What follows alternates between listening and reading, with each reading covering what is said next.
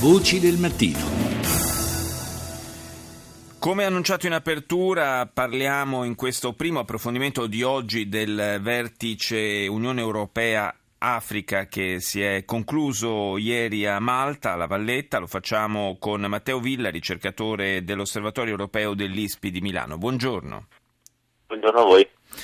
Da questa riunione, eh, più che un, uh, un'intesa diciamo, tra eh, l'Unione Europea e, e, alcuni paesi africani, è venuto fuori un quadro, eh, direi, di una Unione Europea eh, sempre più sfilacciata su questo tema dell'immigrazione.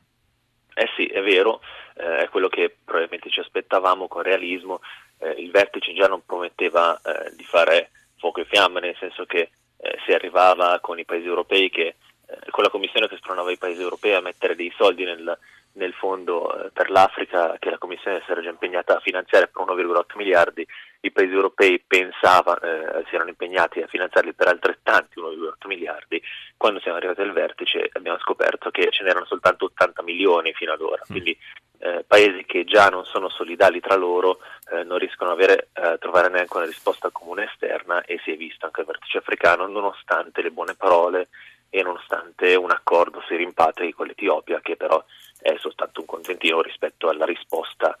diciamo quasi del tutto negativa da parte degli altri paesi africani che sostengono che neanche quei soldi sono a sufficienza per continuare a collaborare sui rimpatri. Sì, probabilmente anche la, la strada dei, dei, finanziamenti non è, se, eh, se, se, viene percorsa solo quella, non è sufficiente. Insomma, non è che mh, basti dare un po' di soldi, per quanto possa essere anche una cifra importante per risolvere i problemi eh, di un continente. Assolutamente sì, eh, c'è da dire che comunque l'Unione Europea, eh, intanto l'Africa è cambiata moltissimo, eh, pensiamo soltanto che gli 1,8 miliardi o 3,6 se si costituisse del tutto sarebbero un 2 per 1000 del totale del PIL Africa, eh, dell'Africa subsahariana, quindi certo. è qualcosa che ormai eh, cambia molto. E d'altronde eh, quei soldi sarebbero destinati soltanto alla collaborazione o quasi del tutto alla collaborazione su qualcosa che gli stati partenza o di transito di migranti non vogliono fare del tutto, Alcuni, alcune persone intanto scappano da guerre e eh, repressioni, quindi non, non, possono essere fermate neanche gli stati eh, d'arrivo. Poi ricordiamoci che in Africa subsahariana eh, rimangono la gran parte degli sfollati di, e dei rifugiati, sono una infima parte, anche se per l'Europa è importante, arriva da noi e quindi questo cambia molto anche le prospettive degli stessi paesi africani che dicono noi, noi in realtà già facciamo uno sforzo importante, più del 75% delle persone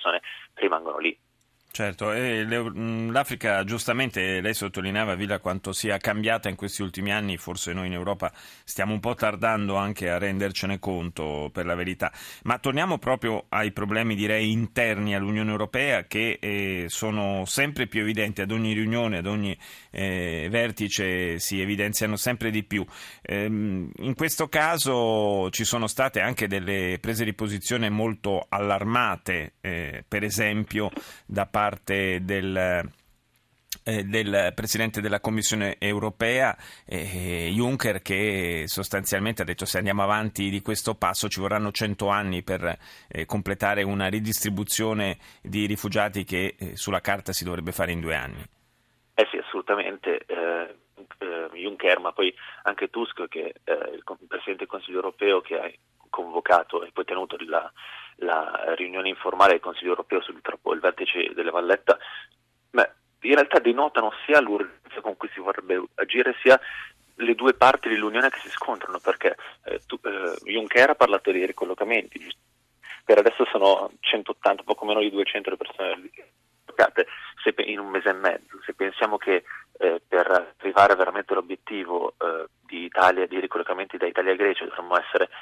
circa sulle 2.000-2.500 persone a testa al mese, sì. eh, è chiaro che eh, qua siamo in ritardo eh, mostruoso, anche se in realtà eh, tutti sostengono che il sistema non sia ancora partito del tutto e quindi si debba aspettare ancora qualche mese. Detto questo, essendo una cosa di emergenza, eh, anche attendere molti mesi è un problema. Dall'altra Chiaro. parte, quindi Juncker ha sottolineato questo, Tusk ha sottolineato invece il fatto che Italia e Grecia e i paesi di primo arrivo in generale non procedono eh, a sufficienza con le identificazioni e quindi non fanno la loro parte. I due leader dell'Europa attirano da due parti opposte tanto quanto i paesi di transito e di arrivo in Unione. Sì, c'è anche l'ennesima presa di posizione da parte dell'Ungheria che sostanzialmente ha detto non ci rimandate nessuno perché tanto eh, non siamo disposti ad accettare nessuno all'interno delle nostre frontiere, la Polonia che praticamente ha disertato il vertice, insomma eh, ci sono veramente dei segnali eh, poco rassicuranti per eh, la tenuta e per il futuro stesso dell'Unione Europea. Assolutamente sì, eh, i singoli Paesi membri ovviamente guardano le loro opinioni pubbliche che sono molto ondivaghe, probabilmente trascinate anche dai loro leader che sono altrettanto ondivaghi. Angela Merkel, questo, eh, se avete visto subito con il vertice,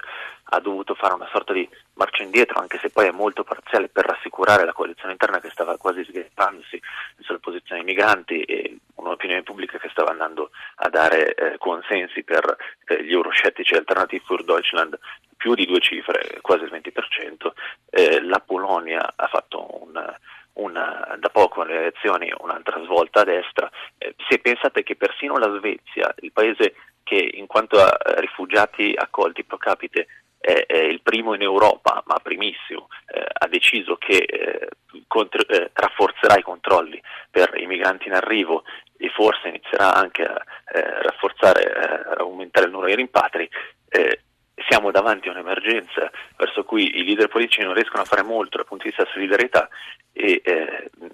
per questo si arriva a posizioni sempre più eh, problematiche e manca accordo. Grazie a Matteo Villa dell'ISPI di Milano, grazie.